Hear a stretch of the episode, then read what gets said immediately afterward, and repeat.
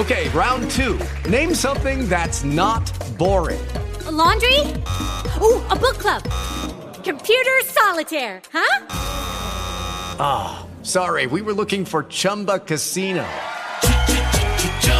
That's right. ChumbaCasino.com has over 100 casino style games. Join today and play for free for your chance to redeem some serious prizes. ChumbaCasino.com. No purchase necessary. Full prohibited by law. 18 plus terms and conditions apply. See website for details. Hey, everybody. It's Tech Vibe Radio. This is Jonathan Kersting. And this is Audrey Russo. Audrey, this is a special Tech Vibe Radio. Is it? They're all special. But this one more so. We are in Duolingo's new headquarters here in East Liberty, which we're really excited about.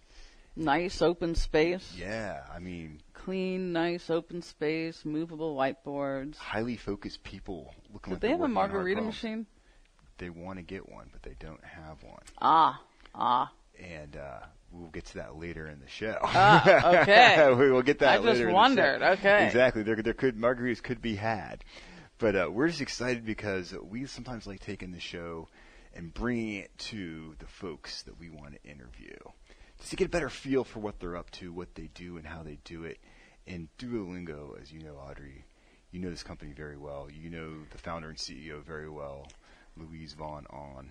This is Tell yeah. me what you know about about Luis, because Well- we're going to be dedicating an entire show to Duolingo. Oh which- well, don't start tripping me Right, up on that. exactly. There's a lot to to learn from a guy like him. All I can tell you is that there are some people who refer to him as the father. He's, is he old enough? Yeah, he's old Yeah, enough he can be the to be father. the father of crowdsourcing, based on his work with CAPTCHA and ReCAPTCHA, in particular. Bef- that was existing before Duolingo, and you know, there now when you think of crowdsourcing, I mean that's part of our everyday language, and we forgot there was a time when that didn't really exist. Right. And, And, so who would have thought that it would have morphed out of his original work? So, you know, there's so many things that he coined, this whole thing of what's called human computerization. Human he computerization. coined that, and that's sort of uh, the ability to delineate what's real. And you can Okay. do two, you know, so that you're not a robot and that you're Okay. actually creating Right. another way to solve a problem. So, like what he did with digitization of books. So anyway, I think uh, it's cool. It's here in um, Pittsburgh, and uh, like a lot of things in Pittsburgh, we hang our hat on a lot of of great people doing great work. And uh, this being originating here with what I don't know, 50 to 80 languages that they're working on, or is pretty incredible. I, I think it's one of those things where, you know, with their new headquarters, and before they were in Shady Side, you could drive past their building, not know that behind these walls here at 5900, you know, Penn Avenue, in the heart of East Liberty, that you have probably what 70, 80, some of the region's smartest people here developing this app and building this really transformative app that really comes down to doing some social good, which is to make, provide some free education, free language learning, and uh, for us to put a spotlight on that, I think is just so awesome because Pittsburgh needs to be proud of these companies. We are home to these types of companies. They, Right. He, Luis chose Pittsburgh to build this company. He could take this company anywhere he wants. Right. And And, they and would he's welcome him to brought the amount of talent that he's Right. brought to this city is quite profound. I'm looking out here now. We're in a conference room with these nice glass windows, and I'm seeing all these people just working. They're plugging away, and to me, it's just like that's not just the future of Pittsburgh. That is Pittsburgh now, and that's because of folks like Luis Von Ahn. And uh, now, Audrey, you have some experience using Duolingo. I have not downloaded the app to use it to learn any languages, and I'm feeling inspired to do so. Oh, you totally should. Which If I think is just so cool. If people haven't d- downloaded Duolingo, you really need to. It's it's easy to use. It is um, very intuitive, and it actually leverages every single side of your brain in terms of language learning. right, right, right. So, did you ever take a language growing up? Absolutely. What French? French. I And so how's your French? It's awful because I haven't used it in 25 years. But it's it's actually was it ever good? It was never good because you just memorized. Right. And it was more and so didn't you it. run it like just- a it was- story, and then that story you Right. tried to remember? Exactly. And so then any kind of applied learning in there you would take vocabulary tests so you would know what word meant what. Right. And you learned to conjugate some verbs, but you didn't get a whole lot of the actual speaking of it and interacting with it. right. And you didn't get to, right. And who criticized your um the way that you spoke French? Father Flosen Logan did. Hosen Logan, yes, when I went to Strake Jesuit High School, which is cool. That's cool. In Houston, Texas. He uh, taught us French, and I said bonjour, monsieur, and uh, he immediately took Would smack you? no, much- that's a Jesuit. Not, not quite They smack me. that. They weren't into the violence there, but more of the mental violence of making you feel like a complete, you know, moron for not having said it properly. But me Oh, you had Yinzer in you back then too. not much. I was, I was in Texas at the time, but it was just enough to where, hey, you're a 14 year old kid. You're you're not going to be too suave. so, but I was quickly reprimanded. Is that that's, they never say it that way. Well, well, I don't know. Show me how. And his app shows you how. It's important. Yeah. It's not even just shows you how it actually reinforces your learning over time, and it actually allows you to talk Right. and get feedback into your phone. Which is Into and- your phone. Into your phone, which is just so amazing. Buenos dias. Buenos no, dias. they were like incorrect. Buenos nachos. Right, but I mean, you know, it's important for us to learn Spanish. It's important for us to have, you know, this kind of capability across right. all different languages, all different kinds of people. I agree. So it's it's it's very exciting. I'm I'm excited. So I, I can't. I'm a. I'm so glad that like Luis is giving us basically a full hour of his time to talk about not just Duolingo, but what it means to be you know uh, an entrepreneur in Pittsburgh. You know, just covering all the different angles of what it means to have Duolingo here, and I, I can't wait. I'm I'm fired up, and it's going to be a good time. Plus, we're camped out here, hanging out with all the smart kids. I like it. I I'm hoping some of this rubs off on me or something like that. But what, I'm, what, I, what I find amazing is, from what I rumor has it, that hundreds of thousands of people a day are downloading this app. Like literally, at minimum, hundred thousand people a day are downloading the app, and just the numbers are just amazing. And was, I think, it was in, in 2013 voted the app of the year through the Apple Oh, App might have been. Store. Might have yeah, been. I mean, it's just this this app's won numerous awards over the mm-hmm. years, international recognition, and Pittsburgh calls it its hometown. So It's way cool. So like what it, else is going on on the street these days? the street these days, well, it's summertime, Audrey. It's summertime. It's summertime, and, and, And- I think the activity does not slow down. You know, we released we recently released some of our state of the industry information, and uh, we were, we talked about that a few shows ago. But I'm still trying to uh, talk about we, we we talked about you know the state of venture capital activity, and Duolingo was probably single-handedly responsible for at least a third of our venture increase of 150 million dollars extra In that, yeah, in that period. We went from That- yeah. 343 to 500 million, and I think Duolingo accounted for a big chunk of that. And so, you know, capital is important. Capital is what helps these companies Right. scale and launch and market and all the things that they can't necessarily do while they're trying to eke away building their product. Right. So I think, you know, the other thing is that um, the airport, the airport has brought in some new Frontier Airlines. Frontier. How cool is that? and one jet, One right? jet. We actually got to talk to the CEO, Matt Right. Maguire, and I think we're going to schedule him to stop by the show in the very near future. I told him, I said, "You're changing the face of aviation, Right. seven I mean, so what's the vision for one jet? Basically, seven-seat jets that you can get a seat on. So we can go to Harrisburg. You go to uh, not Harrisburg, but I believe you can go to Hartford. You can go to is it Cincinnati, and there's a couple other. It's all within about 400, 500 miles away. Okay, nice. Just to, and they, I think they're trying to consider a Harrisburg flight as well too. Not announced awesome. yet, but the idea that like you can a get through security a lot faster. You can get onto a jet that's a luxury jet for crying out loud. It's got all the amenities and it's seven seats, so it's You can split the ride. you can split the ride, and uh, it seems like a cool way to really shake up how business gets done in the airline world these days. I, I think it's a very cool concept. And what I thought was interesting, Matt says they wanted Pittsburgh as a, as a town to prove this. Like we could go to San Francisco and do this, New York City and do this. That's cool. But he's like, we want to prove it in a market like Pittsburgh because because we know you're up and coming, and that people can Well, use the these types of airports, you know, is working ferociously. Absolutely. on trying to make sure that Pittsburgh has the kind of flights that we need, They're so that people can get here. So they're relentless. And what about Frontier? And in Frontier, I mean, let's go to Colorado. Let's go to Denver and do it on the cheap. It's just all the more flights, more accessibility. It's great stuff. So uh, Pittsburgh, great things are happening here, even in the summertime. We don't slow down. That's why we're here at Duolingo's offices And Audrey, we're coming back with don't go Luis away. Von Ahn. Do not go away. This is going to be a tech vibe to remember. Simple as that. So hey, learn more about the Pittsburgh Technology Council by going to pghtech.org. We love helping tech companies succeed. Companies like Duolingo. Uh, this is Jonathan Kersting. And this is Audrey Russo. Hey everybody, this is Tech Vibe Radio, and not just Tech Vibe Radio, Audrey. We've been looking forward to this for a very long time because we are dedicating an entire show Hmm. to Duolingo. Well, to Duolingo or Luis Von Ahn? Both. It's like Both? it's like it's like one and the same. I can't separate them apart. Well, I, I think we can. We'll, yes, we'll and separate that, well, it that's the point of the we're whole gonna show. Separate That's why we're, we're taking not just a deep dive. We've done those in the past, Audrey, but this is a super deep dive. Well, he's got a lot to say. So does. welcome to the studio. Thanks for taking the time. Thank you for having me. Yeah, we know you're a busy dude, and to take an hour out of your day to uh, talk about yourself, the company, is a big deal to us. And we're really excited to expose you to Pittsburgh. I want people to know when they're driving down Penn Avenue, they see 5900, your new HQ here.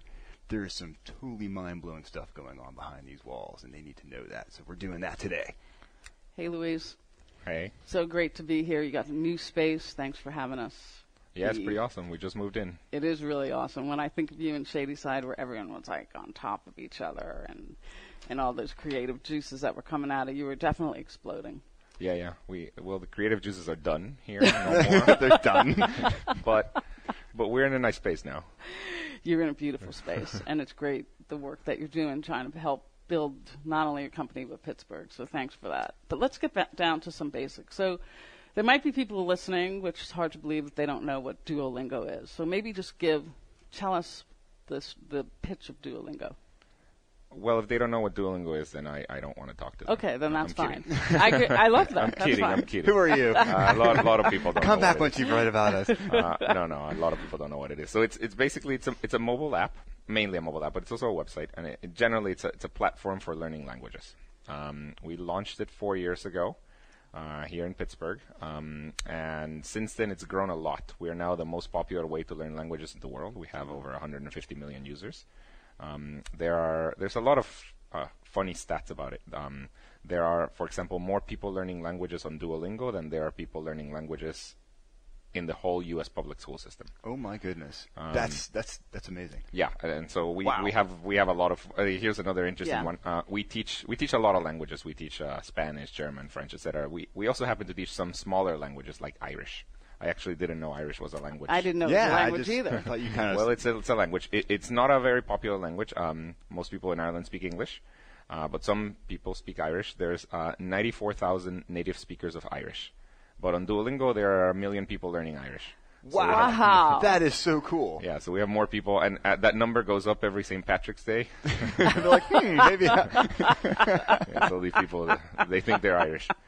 Um, so we're so the other thing to say is it's um, it's a very mission driven company. So our, our goal has always been to provide free language education to the world. And So that's the big thing. It's it's free. It's free. It's You a- download the app on your phone and start learning a language. 100% free. And and the reason we started it that way is because um, we've you know what we've wanted to do is provide the best quality of education to anybody, regardless of how much money they have. This is this is what we've wanted to do. Okay. Um, and uh, you know, when when we started working on Duolingo, um, we, we we started thinking about the, the the language education market, which is a it's a pretty interesting market. So there's um, uh, learning languages is actually huge everywhere in the world except for the U.S. and the U.S. is not very big, uh, but it's because it doesn't need to be. I mean, mainly what people are learning is English. That's the, the main language that people learn. Yeah. It's not Spanish? No. Well, in the U.S. it's Spanish, but in the world it's Right. English. It's English, by right. It's far. English, Makes by sense. far. Makes Uh, so there's um, there's 1.2 billion people in the world learning a foreign language. That's, that's a very large number. Uh, of these, uh, two thirds of them, so about 800 million of them, satisfy three properties. Uh, first, they uh, are learning English. Uh, second, the reason they're learning English is in order to get a job. Uh, and third, they are of low socioeconomic conditions. Okay, so most people learning a foreign language, they're basically learning English in order to get out of poverty. That's what's happening in the world. Okay. Yeah. Uh, now, when we launched, kind of the irony of it all was that um, most of the ways there were to learn a language, uh, especially with computers, were very expensive.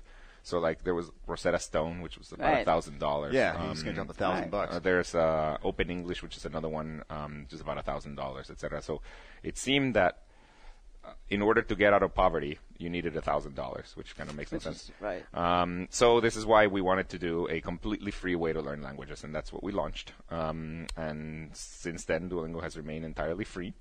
And um, at, at today, the, what's most uh, what makes us the proudest is that there are so we have we have um, entire countries where their um, public school system uses Duolingo to teach English. So Colombia, uh, Costa Rica, uh, parts of Brazil, uh, and Guatemala. so they cool. use they use they use Duolingo now. This is the public system in in these developing countries usually. Wow. Now, if you're a kid that goes to a public school in a developing country, that means your your- family is usually very poor. Right. Because in developing countries, the public school system is not very good. So if you have any kind of money, you send your kids to a private school. Right. Okay. So uh, we have on one end of the spectrum, we have uh, poor children in developing countries using Duolingo in public school systems. On the other end of the spectrum, uh, Bill Gates uses Duolingo to learn uh, Right. French. And so this right there is what makes us the proudest. The fact that the richest man in the world is using the exact same system to learn a language as, uh, you know, people with low socioeconomic conditions. And so that means that more money cannot buy you a better education, and Which that, is that's that's what we want. That's wanted. the premise. That's, That's that's, the, That's whole, the the whole point. Yeah. So then, how do you make money then? What, what, what, how do you make money? Uh, it's called a Ponzi scheme. Have you heard of that? I've heard of those. So that Ponzi scheme, writing that one down. Heard of that? It's good. Uh, I, I recommend it Ponzi as a is business Italian. model. Yes. Yeah, yeah. If I recommend it as a business model, it's pretty good. No, I'm kidding. We uh, we sell drugs. Of course. drugs. Of Second way to do perfect. it. Yes, exactly right. Which is Uh, no, the real, the real, uh, the real way in which we make money is we um, learning a language in Duolingo is entirely free. But if you want to get a certificate that you know a language, we charge you. and you need Oh. that certificate for. and you need that certificate for certain things. Right. So, for example, um, uh, i- and in particular, a certificate to, that you know English. I mean, for all other languages, the certificates are useless. Uh, but a certificate that you know English is pretty useful. That's in the very world. that useful. punches your ticket to get that job, right? Yeah. Um, so about ten billion dollars a year, not on us, but ten billion dollars a year in the world are spent by people proving that they know English. Wow, ten billion. Yeah. So, for example, if you That's are if you live in a non-English speaking country and want to come to the U.S. Uh, to for college, you have to take a test that proves you know English. If you want to get a work visa I- anywhere in the Commonwealth, uh, Right. like the, the, the UK, you Right. got to take a standardized test that proves that you know English. Right. Wow. Uh, so there's a lot of these tests that people have to take. Um, they're usually pretty expensive. They're about two hundred and fifty dollars each, and they're um, they're also this these standardized tests. They take um, th- the idea is that you have to take them in a in a testing center. Mm-hmm. Uh, so Right, it's I've tough to seen get those. like the SAT. If you're, if you're like I've a- seen those, yeah. right. Yeah, so Mhm, you have to take it in a testing center. It costs two hundred and fifty dollars. Um, now, this sounds kind of annoying, but most of the people who have to take these tests are in developing countries, and where two hundred fifty dollars is uh, a lot of money. It's deal. a month's salary. right. Right. And secondly, um, these testing centers are not in every city. They're only in the larger cities. So usually people have to travel Right, to take a which test. is impossible. Uh, so Right. it becomes ridiculous. So we have our own version of a test that you can take from a mobile from a mobile app, and it costs fifty dollars, not two hundred fifty dollars, and that's how we make money. So, you know, the other thing that you didn't talk about, which is the thing for me that I've learned about Duolingo, is that I thought I knew Spanish fairly well, and I think I've told you this before. But what really was was so helpful to me, out of all these years taking Spanish, having grandparents who speak Spanish, that it really allowed me to talk. Mm-hmm. Okay, there's a piece in there about talking and dialect, and as you know, that really makes a difference when you go to other places. Yeah, yeah. So we have a speech recognition technology that you talk to the app and it tells Right. you whether you said it correctly or Right. not. Yeah. And it will say to me, no, no, it will stop me. It'll stop Yeah. you and mid. just, yeah, Okay. I will just say, no, that wasn't it. No, but then it does some other things that takes you back to another way. Okay, Audrey got stuck on speaking, but now we're going to, we're going to take her back to reading. Mm-hmm. Absolutely. And I find that so clever in terms of learning because you know you talk about people who are all kinds of learners and there's kinesthetic learning, and you've been able to do an amazing job by embedding all these different dimensions of how we learn. Without a doubt. And that's the feedback that I hear from people because they won't, wouldn't get that from a Rosetta, get that from a tape, get that from being in class. It's very rote. For sure. Yeah, So, so my we hats spend- off to you to Yeah, try to you. understand the psychological kind of behavioral learning that takes place in terms of Duolingo. So, Audrey, we got to take a quick break, but we are coming right back with more Duolingo and Luis Von Ahn. This is why we're doing a full show because there's so much to talk about. We're just getting started right now, so everyone keep your dial tuned right here to Tech Vibe Radio because we're coming back with more of this great stuff out of Duolingo's headquarters right here in East Liberty. This is Jonathan Kersting. And this is Audrey Russo. We're from the Pittsburgh Technology Council. Learn more about us at pghtech.org. Be right back after this quick break. Welcome back, everybody. So glad you kept your dial tuned here to Tech Vibe Radio. As we said before we left, we are back here with Luis Von Ahn from Duolingo. Full show. Full show. Triple deep dive, Audrey. No messing around on this one. We need all the time we can because there's some great conversations going on here. And as, before we left for break on the last segment there, Audrey, you were talking about how you've Yeah, just the learning this- methodologies The learning they- methodology, yeah. Right. But I want I want to like switch gears for a minute Let's and talk it. about Double you know, clutch you it, were man. Put it in a born and raised until college in Guatemala, and obviously uh, I don't know if you went to public or private school, but I think I recall that your parents were physicians. Is that correct? My Right. parents were physicians, yes. or, phys- or are physicians, right? But think, what was life like for Luis in middle school, living in Guatemala? Did you have dreams of moving out of Guatemala? What kind of kid were you? Um, I was a pretty nerdy kid. I think, unsurprisingly, I was a nerdy guy. Um, I uh, at age eight, I really wanted a Nintendo, and my mom got me a computer instead of a Nintendo, and I was really pissed off. I was uh, really pissed what I wanted was a Nintendo, uh, but that's all I had, and so I had to figure out how to use it in order to play games. Um, and that's kind of how I got into computers. And I was like the only kid at the time. I was, and at the time, and at the place in Guatemala, I was the only kid with a computer.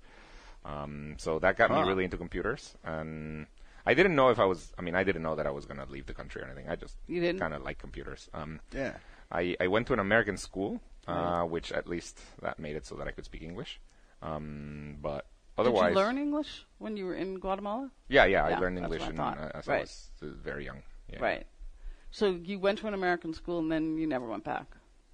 To well, no, I went to an American. Sorry, I went to an American school in Guatemala. Oh, Uh, okay. they Ah, have okay. they have the American Right, school the American Guatemala, which is okay. like where like you know the whatever diplomats The kids diplomats go go, whatever. right. Yeah, so I went Mhm. there. So I you was went very there. lucky to go there. So were you thinking about when you what you might want to do by the time you were in high school? Mm, n- not not much. I I mean I you know when I was in high school I I don't know I, I thought I wanted to go to college somewhere. That's what I knew, but I didn't know if it was going to be in the U.S. or not. But eventually I it was a funny thing that happened. I was in um, my junior year of high school, and then um, somebody from Duke University came to uh, to my high school, Mm-hmm. and they were recruiting, and they kind of essentially filled out the application for me. And I Oh, was like, really? All right, Really? well, I guess I'll go. And You're making it so easy for me. I mean, eventually, you know, I they kind of I had to take the SAT and stuff Right. like that, and then I got in, but it was it was kind of unplanned. They kind of kind of coerced me into doing that. Did you go to any other schools? I, mean, apply to I any did other not. schools? I did not. You It did just- not. You only happened. applied to Duke. yes, And there it was. that just happened. So it was pretty funny. That's awesome. That's pretty funny. Uh, so yeah, that, that was, is lucky. I mean, but otherwise, I could probably, I probably would have just stayed one extra year and maybe figured out because it was there's no culture of applying to college in the U.S. in, in Guatemala. That was just not in the culture. So There's not. But you obviously were encouraged. Somehow you were supported. yeah, yeah, yeah. I mean, um, uh, yeah, my mom was very happy that for me to leave the country. At the time, it was well, it still kind of is. It's it's pretty dangerous. Um, people get kidnapped all the time, etc. Uh, Right. So, Yeah. Right. So it's a good place for you Yeah, to be. yeah, in. I'm- Here, I'm- I'm North pretty happy Carolina. And we're glad you're here. yeah, yeah, yeah. I'm happy. I'm happy. we So- think it's a good thing you're here in, in Pittsburgh on But top did of you that. did you think that you well you were in Duke? I mean, I know you went on to school and you know finished your PhD, but did you think that you wanted to start a company? And No, I did not think I wanted to start a company. I actually, what I thought I wanted to do was to become a professor, and I did become a professor did, here at Carnegie right, Mellon. for But I, um, that's what I thought I wanted to do, just become a professor. I did not think I wanted to start a company. So how'd you stumble so- into that then? Right. So what shifted for you? Because and this is back to my whole thing about are are you born an entrepreneur? It was is a it, complete happenstance. Um, I was a I was a professor. at Carnegie, so basically, after Duke, I went to Carnegie Mellon to get a PhD in computer science, and I was getting a PhD. And then um, I I decided to be stay as a professor uh, at Carnegie Mellon. And in my first year as a professor, I um, was working on a project that um, basically the project is this um, thing called reCAPTCHA that I that I did, where the idea was it's these distorted letters that you have to type all over the internet Right. whenever you're buying tickets on Ticketmaster, etc. So I was working on that project, and um, it was used by all over the it was used by all over the internet. And this was something that was served from Carnegie Mellon servers at Carnegie Mellon, Right. and it was used by all over the internet, including some commercial institutions. And you know, my department head at the time kept on saying. Hey, um, it's a little weird that Carnegie Mellon is serving, you know, uh, these th- this part of the registration flow for Facebook. So Facebook started using it to to register to Facebook. You had to type these distorted characters. It was all being served from Carnegie Mellon, and they thought, well, it's it's a little weird that you're doing that. Do you want to Um, spin that off into something else? yeah, and I Get was like, no, I'm just kind of a professor. It's Get all your own servers. um, then, but the idea with reCAPTCHA was that. Um, so the reason those letters are there are to make sure that you're a human. So the idea is that um, humans can read those distorted letters, but computers can't do it as well yet. So uh, the fact that you fill that out proves that you're human. Right. So, for example, in the case of Facebook, the reason you have to type it out is to make sure that uh, nobody can write a program to obtain millions of Facebook Right. accounts, for example. So that that was the main purpose, but this reCAPTCHA had a, a secondary purpose, um, and that many people didn't know, which is that um, as you are, uh, you know, it, it started out, you know, it started out normally as just as a as a security mechanism, but then it started being used by essentially every website in the world. Um, and uh, at some point, I, I realized that about 200 million times a day, somebody typed one of these. 200 million times So a I- day. yeah, Wow, and I that's was- just- that's stifling. Uh, yeah, I, I, I was very, at first I was very proud of myself. Right. I looked Heck yeah. right. stuff, Like, But then I started feeling bad because um, usually these things are pretty annoying. Uh, typing these distorted characters is pretty annoying, and then uh, it also wastes about 10 seconds of your time. And if you multiply 10 seconds by 200 million, you get that humanity as a whole is wasting Right. like 500,000 hours every day. Right. because of me. So Thanks, Thanks to Luis. you. Yeah, Thanks to you. jeez. so so I started um, feeling bad, and then I started thinking, can we make use of these 10 seconds for something better, for something Right. good for humanity? And and that we started doing that. So what we started doing is we realized that as people were typing these distorted characters, they could be helping us digitize books. And Okay. so the idea was the following. Um, so there are a lot of projects out there trying to digitize books. So, for example, Google's trying to digitize all of these books. And what happens is they start with a book and scan it. Now, scanning a book is literally what it is: is it's taking a digital photograph of every page of the book. Right. The next step in the process is so you're, there you're left with one picture for every page, and these are pictures of words. The next step in the process is that the computer needs to be able to decipher all of the words in these pictures. But for older books, the computer cannot recognize many of the words, but humans can. Right. So what we started doing is we started taking all of the words that the computer could not recognize in ah. books that were being digitized, and we started sending them to people in the form of these captchas. These- So whenever they would get these distorted letters, these were actually words that were coming from books that the computer could not recognize, and we were getting what people were typing. They were helping us to digitize books. How many books were translated? A lot. Have been So well, so what what happened is I was at Carnegie Mellon and we had this idea and we started doing it. Um, at first, we were doing it for public domain books, so this was not Right. no Yeah. money was given. But at some point, the New York Times approached us and they said, "Look, we have this humongous archive um, of all editions of the New York Times for the last you know hundred and some Right. years. Wow. Um, we need to digitize it. Can you digitize it for us? Uh, and hey, we're willing to pay you. And we're and, and and it was actually you know they were willing to. This was uh, you know five to ten million dollar contract.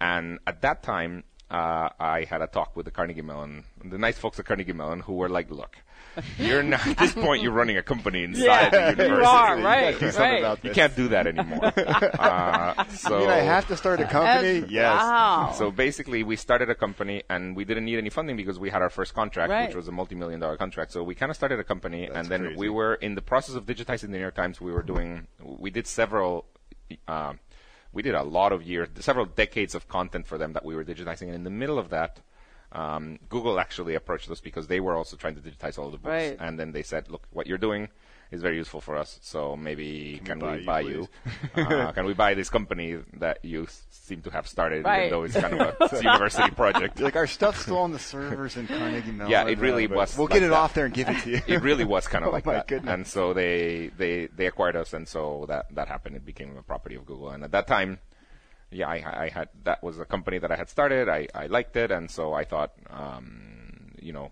I would like to start another company, and this is kind of where, where it started with Duolingo. That's So- such a cool so story. Do you think so? In your case, that was happenstance, accident, being smart, being clever, s- some of the right things at the right time.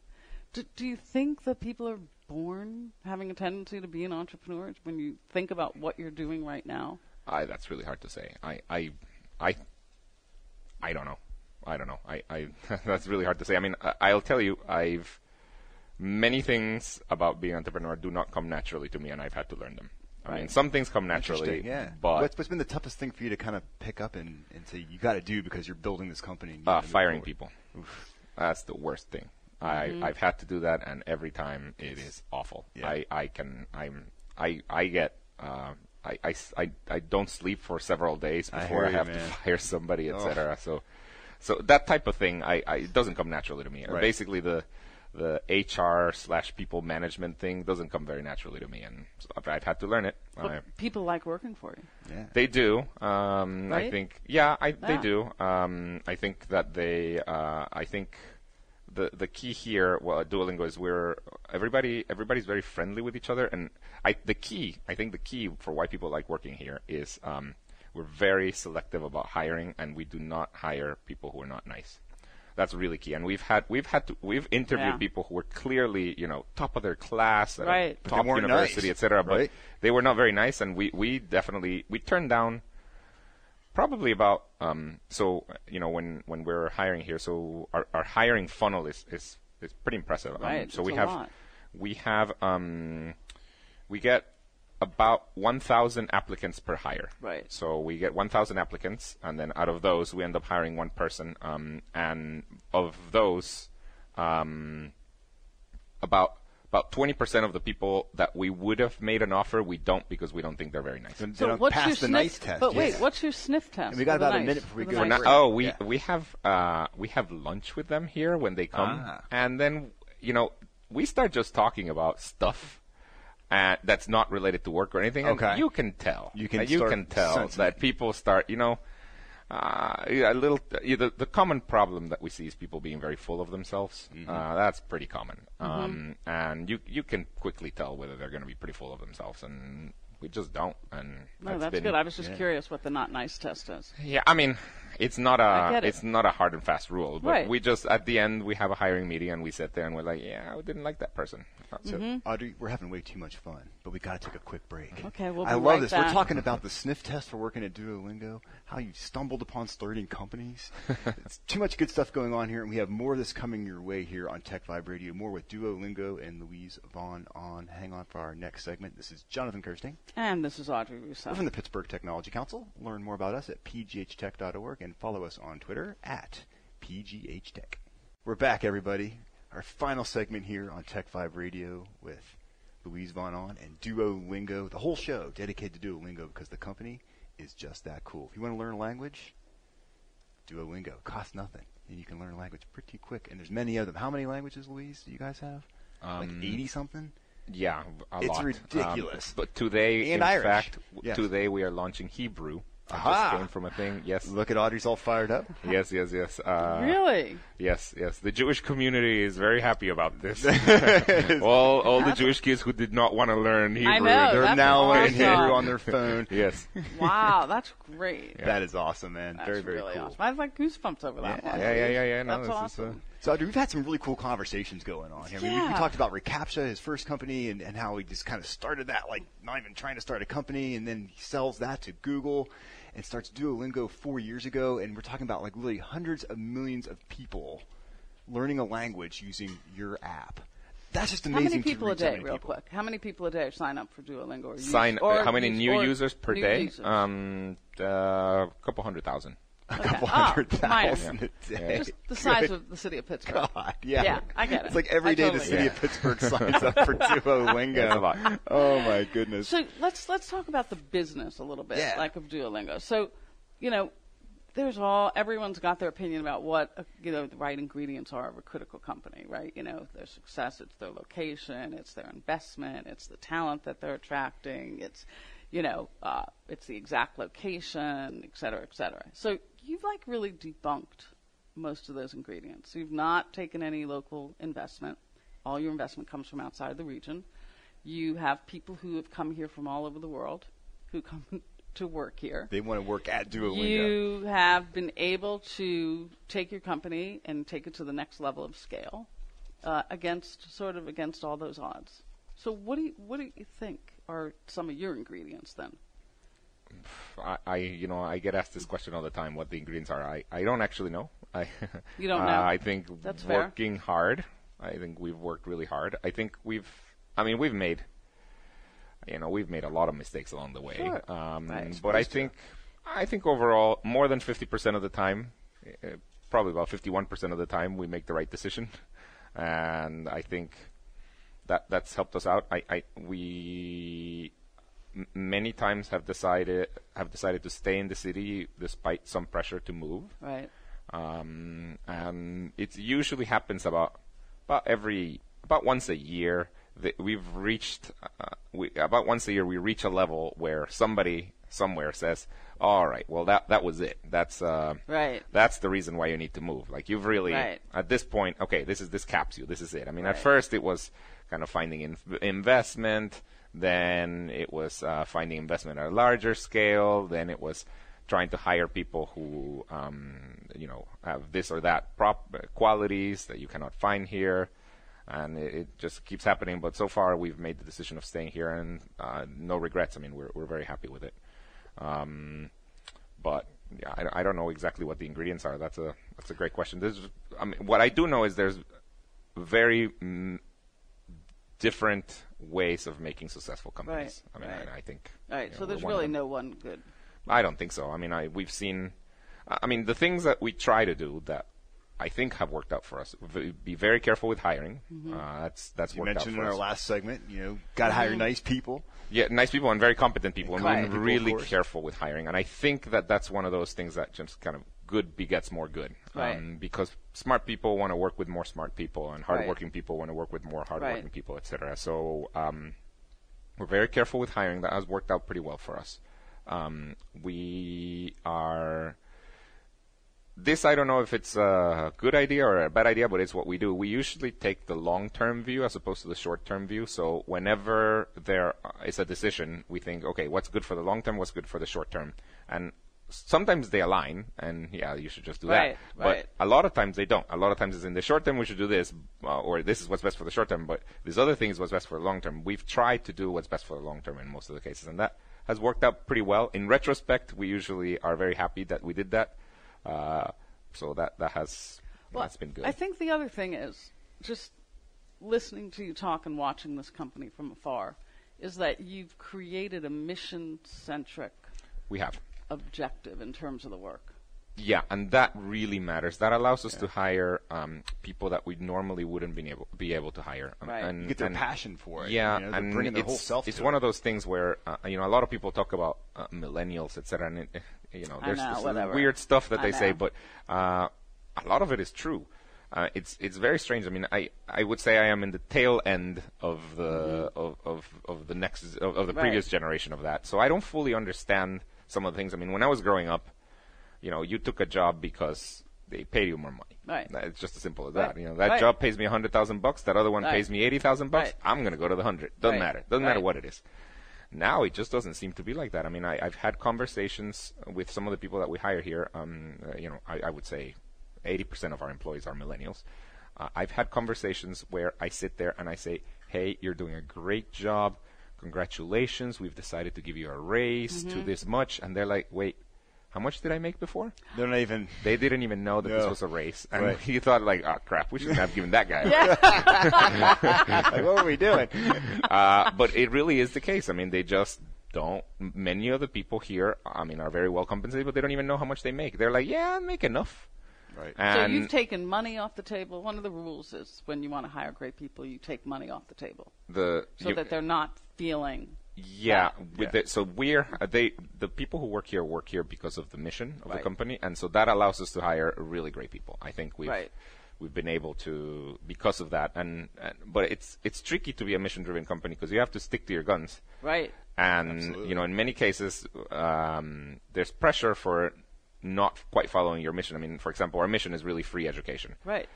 Uh, sure, it would be nice if we could charge one buck for our app. I mean, if we could charge one buck for our app, Right. we would we would be swimming in money. Exactly. Uh, Exactly. These are these are the types of things, but we stick to our guns with the with being a mission-driven company. How about And, uh, 50 cents? Yeah, no, I mean, Come that's the thing. I mean, there's- Still there's- some of that No, money. right. You there, don't it's it's compromise it. always Yeah. very um, it's very tempting to say, well, if you only did that, you could make this much money. But so we've um, we've tried to be a, a mission-driven company this this whole time. So when you scale up to 100 plus people, it's different than when you had 10, 20. How do you keep everyone Keep the culture tight. in the line and- yeah. with that mission?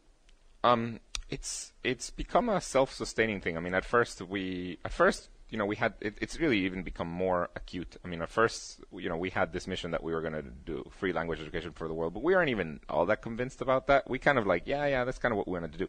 We hired the first few people who were came to work for us because of the mission, but see they were more gung ho than us because they they were like oh yeah this is the mission, and so they started kind of you know self-reinforcing or reinforcing Right. each other and they they became way more gung ho and it probably is at the point where right now I say hey guys um, we you know we've decided to change our mission to something else probably half of them would quit and it, they just reinforce each other I mean it, it's what happens Interesting. I think So that's pretty interesting, right? Yeah. And so in terms of s- steering ahead, everyone knows that's the culture no matter what. Yeah, th- there's a lot of self-reinforcement. I mean, we, I- think that that has helped. But of course, the company has changed a lot from when we were four people to to now. I mean, Right. there are a lot of things that we definitely now have some processes which I'm not a fan of, Right. but we have them. I mean, Right. we- for example, we have Got to to have structure, man. we have to keep receipts for, for expense reports. Oh, that's jeez. that's the new thing. And I, when I was told that I had to do that, I'm like, oh man, we've reached that level. That's a problem, right? Uh, but we, so we've had to do, you know, stuff like that. We, you know, we had to add a management layer. We didn't have that. I know. Um, so there how do you keep yourself in touch with everyone if Uh, you've got some of these layers? I mean, I try to, I try to talk to people I, a lot. Um, I, I'm definitely less in touch than I was before. I mean, I used to know like when so and so took their daughter to the doctor or whatever. Right. I don't know that anymore. But I, I try to. I mean, I, I try to have dinner here at the office uh, often. People here stay for dinner. Um, I know. Yeah. Right. So we, um, not all of them, but some, and I try to do that and that type of thing. So it's, it's great Do when you- you can connect in and sense the temperature out there and see what's what's tugging at people's heartstrings. Yeah, yeah. Do you have um, full team meetings where everyone gets together? We do. Um, we have a, uh, uh, on Fridays we have a thing called a, a Q&A session where basically they get to ask me any question they want. Um, and so we have those, and it's the whole team, and um, there's a, usually pretty good discussions. And um, and I think people appreciate the fact that I never say I can't speak about that. I may say I don't know the answer, and it's true. Right. I may not know Right. the answer to something they may ask, but I can't. I, I never say, "Well, I can't talk about that." That's a great way to get that direct line of communication going and to kind Yeah, of it really works. flatten, keep the organization flat that they know that like they can directly talk to you. Yeah, you know, yeah. that's It has that has that from you know we didn't used to do that at first, um, and sometimes people were feeling that some of the decisions were being you know done behind their backs Mm-hmm. or stuff like that, but. There was no malice. I mean, some Right. decisions just had to be taken, and then we did this. Uh, we started this, and it, it really, I think, it it it allows people to see what the you know what the thinking is behind everything, and And that matters. that matters. That totally matters. And then, then you get people's buy-in. So then when Yeah. there are mistakes and things that happen, people tend to understand and Exactly, exactly, and they're Right. like, "Yeah, a mistake was made, but I, you know, Yeah. I, I was there, Right. And the, the, you know, it was a reasonable decision to make with the information we had at the time. Right. So you've you've grown up in a lot of ways. Uh, the company has definitely grown up in- Right. in, a lot of ways. Um, but it's, I, I think it's, um, I mean, I think it's, you know, we, uh, it's funny because we we hire a lot of people from Google here, um, and to them, this is not a grown-up company. And Okay, they- yeah, they're like, wait, this is like a total startup. No, Oh, they really? really, it's very funny. I mean, um, really? They because they like some of the rules and some of the processes. No, it's not that they like it. I mean, uh, they just it's very different. Um, I it's just I you know for example I, you know this is so we hired somebody um, from from from Google uh, about a year ago and they were um, they were, really were um, very uh, serious, and you know this is a workplace, etc. And I remember when we moved to this office, they asked me, "So where is the margarita machine gonna go?" And I'm like, margarita "You, you have been converted. this is you now belong to Duolingo. Great." it's right next to the beer taps. Yeah, well, we do. We definitely have beer. We do not have a margarita machine, unfortunately. So just just give one piece of advice for someone who's starting a company right now. Yeah, we got about a minute one piece left, of advice. yeah. This is Luis Von Ahn from Duolingo. in 60 seconds. um, I would say um, if they are just thinking about starting a company, they should just start it. That's my Do it. biggest piece of advice. I mean, I think that's where most people fail is they, they have an idea for, you know, three years and never end up doing it, and then life takes over and they never get to do it. So, biggest piece of advice is just to do it. Perfect. do it. Luis Von Ahn Duolingo. You're making Pittsburgh cool. Like thank super you. cool. I mean, this is what I'm talking about, No, it's man. the Ace Hotel that's doing that. I don't know, man. I think it's Duolingo that's doing that. So thank you for taking the time to talk to us. Duolingo, learn a language, man. Simple as that. Audrey, we're done. Thanks for your hospitality, help, uh, help Thank you, hosting Luis. us here at your facilities in East Liberty. What a beautiful setup that you guys have here. Great stuff. Get more Tech Vibe Radio every Friday night on KDKA. This has been Jonathan Kersting. And this is Audrey Russo. We're from the Pittsburgh Technology Council. Learn more about us at pghtech.org and then have an awesome weekend. Judy was boring. Hello. Then Judy discovered ChumbaCasino.com. It's my little escape. Now Judy's the life of the party. Oh, baby, Mama's bringing home the bacon. Whoa, take it easy, Judy. The Chumba life is for everybody. So go to ChumbaCasino.com and play over 100 casino-style games. Join today and play for free for your chance to redeem some serious prizes. ChumbaCasino.com. No purchase necessary. Void where prohibited by law. 18 plus terms and conditions apply. See website for details.